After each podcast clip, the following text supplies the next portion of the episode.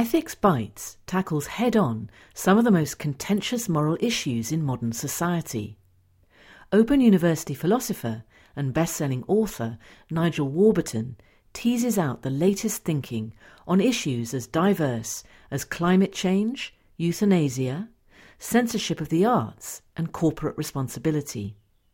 Contributors include Mary Warnock, James Garvey, Janet Radcliffe Richards, and a trio of US based professors, including the eminent philosopher Peter Singer.